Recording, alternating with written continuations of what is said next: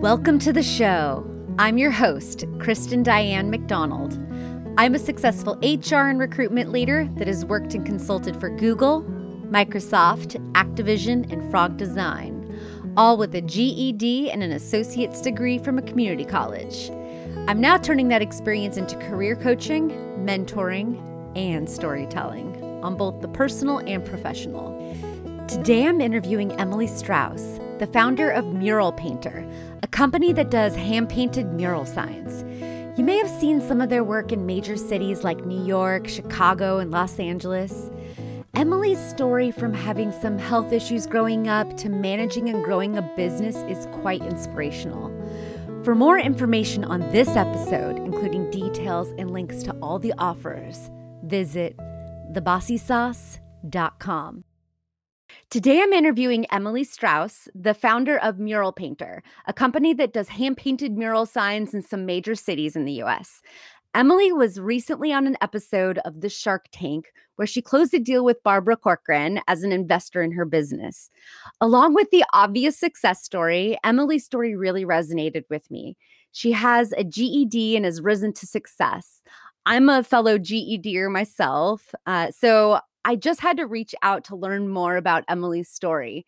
Emily, welcome to the show. Please introduce yourself and tell us a little bit about who you are and what inspired you to start Mural Painter. Hello, everybody. My name's Emily, as Kristen said. Um, what inspired me to create Mural Painter was actually on accident. So I was always an artist, and I started a word to mouth small business when I was in high school around my neighborhood. I grew up in Long Island, and shortly after that, you know, the mural industry just became such a high in demand um, industry that I couldn't keep up with the demand. So I just started going to local friends that were artists and they became assistants. And then it inspired me to kind of take a step back and start growing it as a company.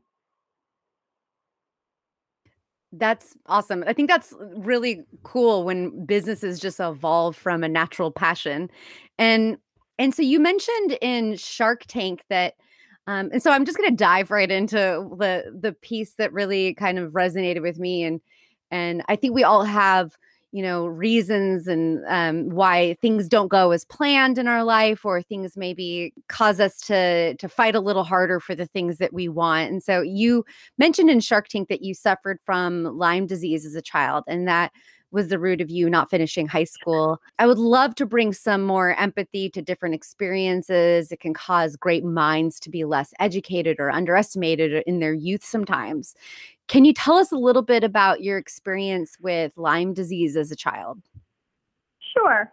So it kind of blindsided all of us. I was always, you know, the top of the class. I was the popular girl.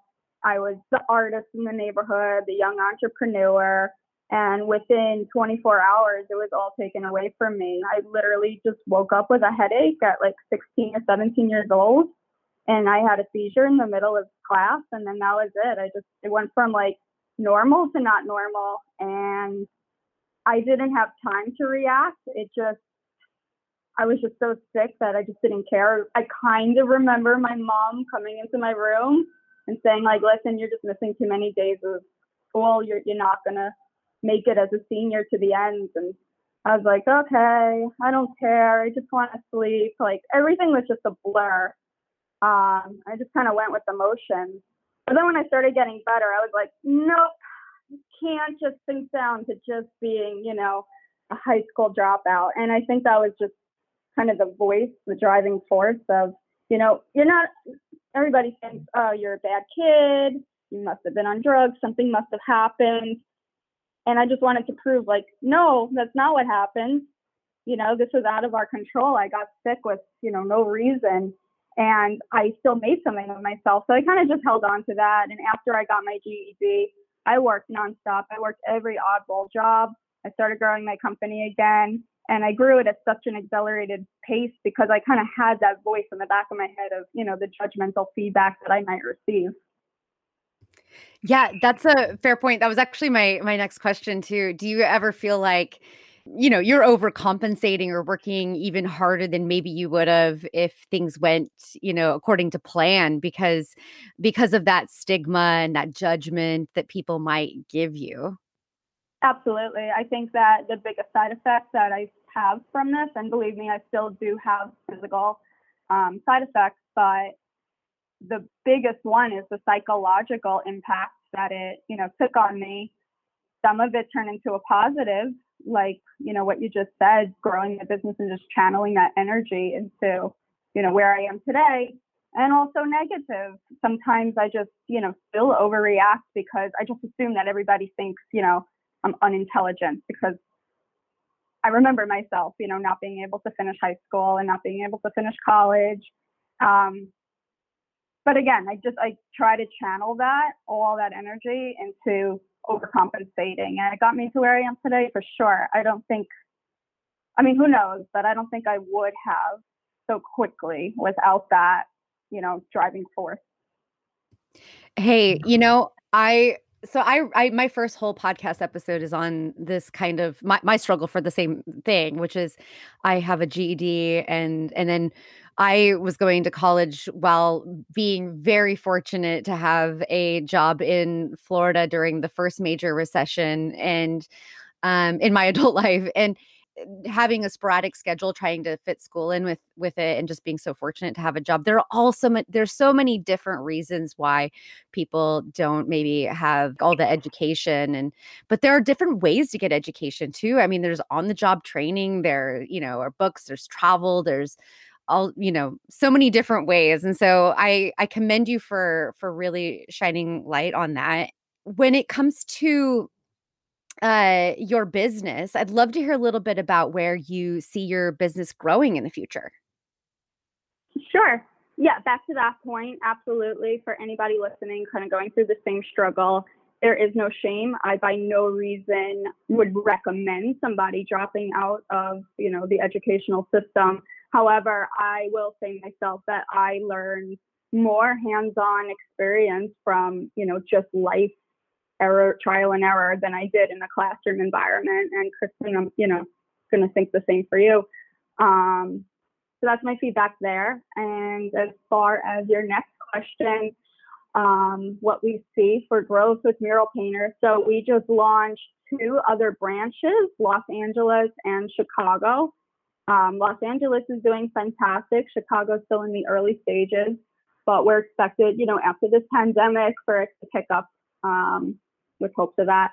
And after this pandemic, it seems that the world is kind of wanting to beautify their neighborhoods after everything that everybody went through. So, you know, it's a slow progression, of course. We've just reopened, people are financially recovering, but we're starting to get a lot of, you know, a theme with this, these type of requests for jobs now. And it's, you know, we're doing something with Citi Bikes and we're, you know, painting the, the parkets of, um, you know, where they park the bikes. And we're doing some, you know, painting of the sidewalk in neighborhoods. And it's just kind of geared towards lifting, you know, pedestrian spirits after being quarantined for so long. So we're hoping to really channel that. And, you know, in the coming months or even through 2021, I would say, you know, majority of our type of work will be, you know, geared towards just putting a smile on people's faces after being home for so long. That's a really good point. My my next question was going to be, you know, how has your business changed and during, you know, in a COVID world? And I I imagine you're right. There has to be this this inspiration that's going to come out and that that does come out in art. Currently, is there are you feeling like any any struggles with like opening up in new locations or anything right now? There is a struggle. Um, we're putting all plans of expansion on hold in other cities, but we, you know, at the end of the day, there's always a positive and a negative, and we're able to kind of channel energy in the three branches that we currently have and that we're able to reopen. Um, and we're just making it that much stronger. Los Angeles, unfortunately, is hitting another second wave, it seems like. So we might be shutting down there for a bit, even though we reopened before New York. But, you know, everything is just about, you know, balance and just not losing hope. That's really all we can do right now. Um, and you know, the team has gotten stronger through all this as well. We, you know, we went from seeing each other every day to not seeing each other at all, and you know, we're just always messaging each other and trying to lift everybody's spirits. And me as you know the owner, you know, I check in with my team on a regular basis, just make sure everybody's doing okay. And you know, it, it really did bring us closer together. It gave us a new appreciation when there are projects and when things are semi-normal. I know I've worked with creatives for a long time, and one of the things that is probably I just imagine being hard is that you know creatives, especially you know artists, are um driven by the emotional experience of things, and that's what they do, and so having to utilize that as as your job, but then have to um you know, like have to deal with uh, this time where things are so hard. I imagine being the centerpiece of all of that would be really difficult too. Do you do you feel that? Yeah, I mean, there's no sugarcoating it. I mean, we were shut down for four months, five months now. Um, but again, it's just all about staying positive. Yeah, good point. Good point. Yeah, um, we aired on Shark Tank right, you know, at the peak of the pandemic. It wasn't the greatest timing, um, but we're hoping, you know, during reruns and everything like that, as things start, you know, coming back to normal, hopefully that will help us out a little bit. Um, and you know, we're doing everything possible to just keep reinventing ourselves, stay afloat. We're, you know, instead of doing walkthroughs, we're doing a lot of Zoom meetings with clients. I had a clothing label at one point when I was in you know, college days and I abandoned it for almost a decade. And during this time, we started rebranding that. We're about to launch that. Um, we're targeting for um, the first week of September. So, you know, like just we just have to just keep, uh, you know, just keep reinventing, just being creative on how to stay afloat. Yeah, I actually I saw um not to sound too stalkery, my career field is recruitment, so I do my research on everybody, but I saw your Instagram page and I saw that um pink skirt with the with the hearts, like the um Valentine skirt, and it was I, I immediately before even reading your content was like, ooh, that is so couture and so cute. And then I read and I was like, you made that. I was like, that is so cool, you know? So um yeah, med props. Your your clothing, you have a really good style for the clothing creation that you're doing too. Thank you so much. Yeah, of course. We'll get back to all the inspiration in a moment, but I have to tell you about something I've recently become a huge fan of.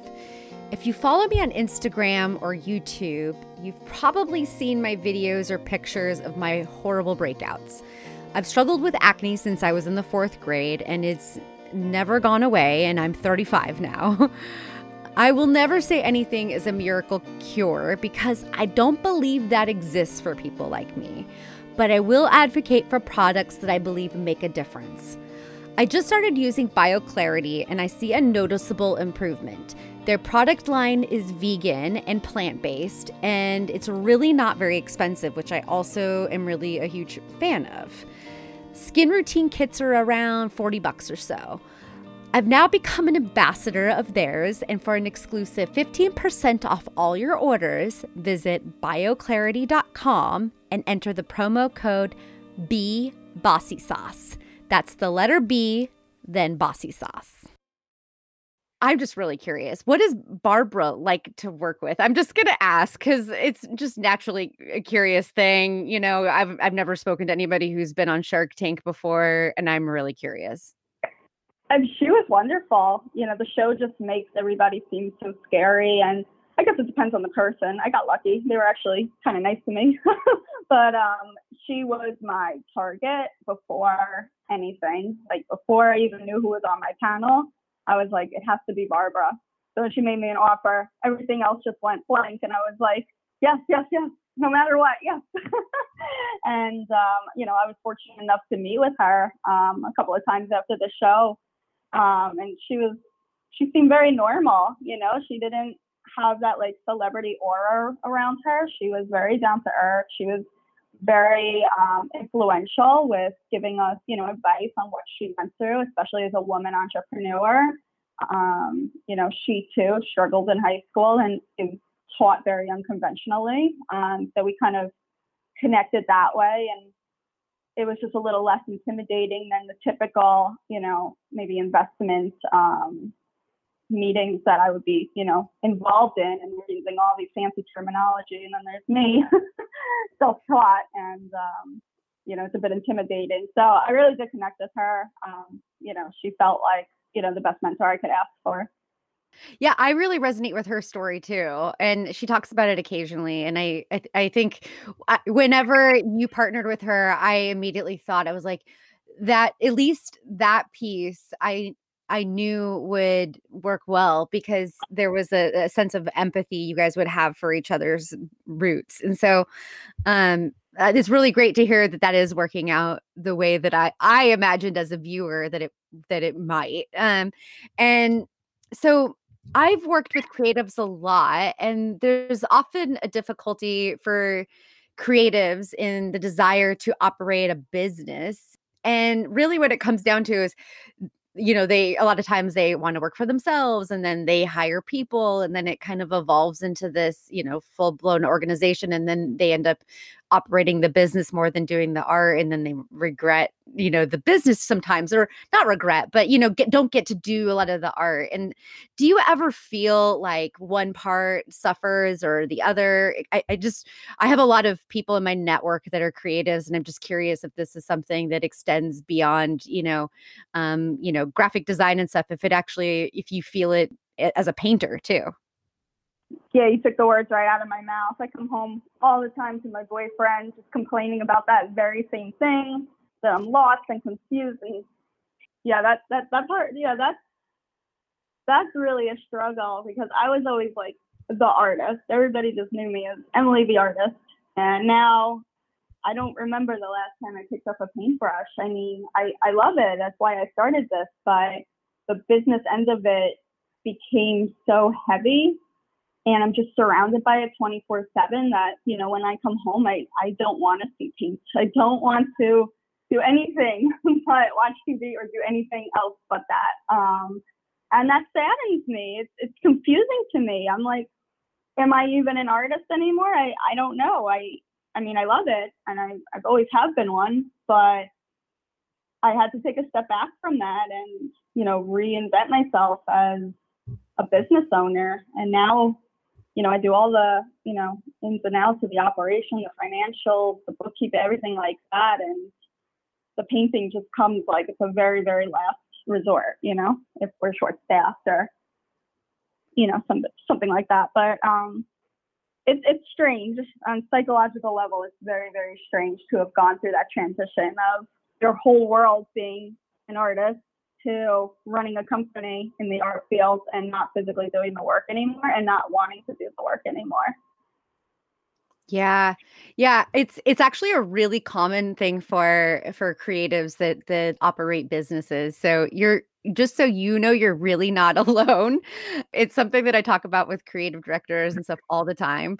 And um if I could just give one piece of advice, this is a wonky year. So this is going to be like write it out. Everybody's just doing what they can do to survive right now. But when in a in a state of relative normalcy, when you know you could get your business going i would just recommend carving out like one day where you get to go paint murals or something you know i don't know if that sounds weird or like uh, you know outsourcing some of the parts of the business to a manager that can manage a little bit or even if it means making I don't know. Your, Shark Tank people are going to probably kill me for saying this, but a smidge less money just so you could, like, you know, like get to actually be a part of um, the business. Because I, I also think it's really important for people to stay close to their craft. I just really, um, anybody. So, for example, in my field, in let's say, you know, it, in recruitment, I really believe that recruitment leaders should get on the phone and do phone interviews and own a job here and there and and run through, you know, the whole hiring cycle every now and then just because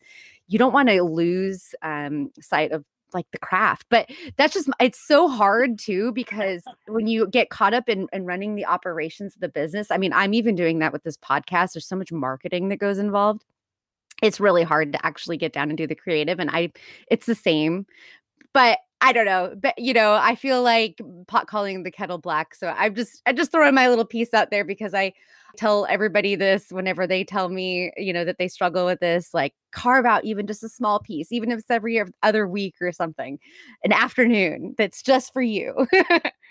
no, that's great advice. And it's actually reassuring to hear that this is actually a common issue with creative people that are running a business. So, you know, maybe I won't be so hard on myself, but of course, you're you know, you stop and think like, what happened? How did I get here? And why can't I go back? yeah. But I will take that advice. Well, you know, I think that's a pretty good place to wrap up today. I I just want to thank you, Emily, so much for your time. Uh, I know you're very busy running an operation. And hey, actually, before I got one last question for you. Do you imagine some point making your way to the Bay Area as far as your business? Yeah, we um we just did a job in San Jose, which is almost to San Francisco, and we could travel there for a larger scale project.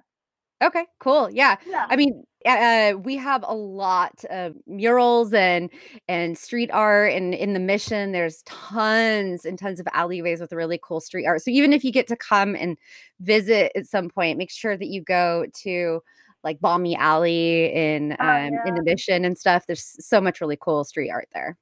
I've been there. It's incredible. Oh, really? Yeah, I I used see why people move there. I actually used to live um, on one of the houses that had a mural on the back end of Balmy Alley. So it was, um, oh wow. Yeah. yeah, really cool experience. But, anyways, thank you so much, Emily. I really appreciate your time today. And yeah, I know you're really busy. So um, we really appreciate you carving out some time to Oh. let us hear your story. Of course. Thank you for having me. Thanks for listening today, Saucy Bosses. I hope you enjoyed listening to Emily's story. It was really refreshing to hear somebody else have a story from GED to success. Don't forget to keep an eye out for my Craft Your Best Resume course that I'll be launching in the next month. If you're listening after September 2020, it should already be available for you. I can keep you updated in all my courses through my newsletter on my website. Mentioning that, I recently made the switch from MailChimp to Flodesk for my newsletter.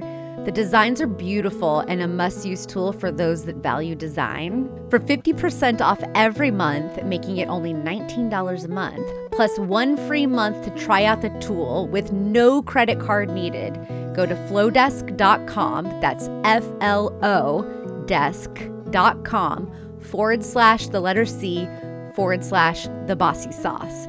If that's too much for you to remember, the website has all the episode details, including all the links and content referenced in the episode.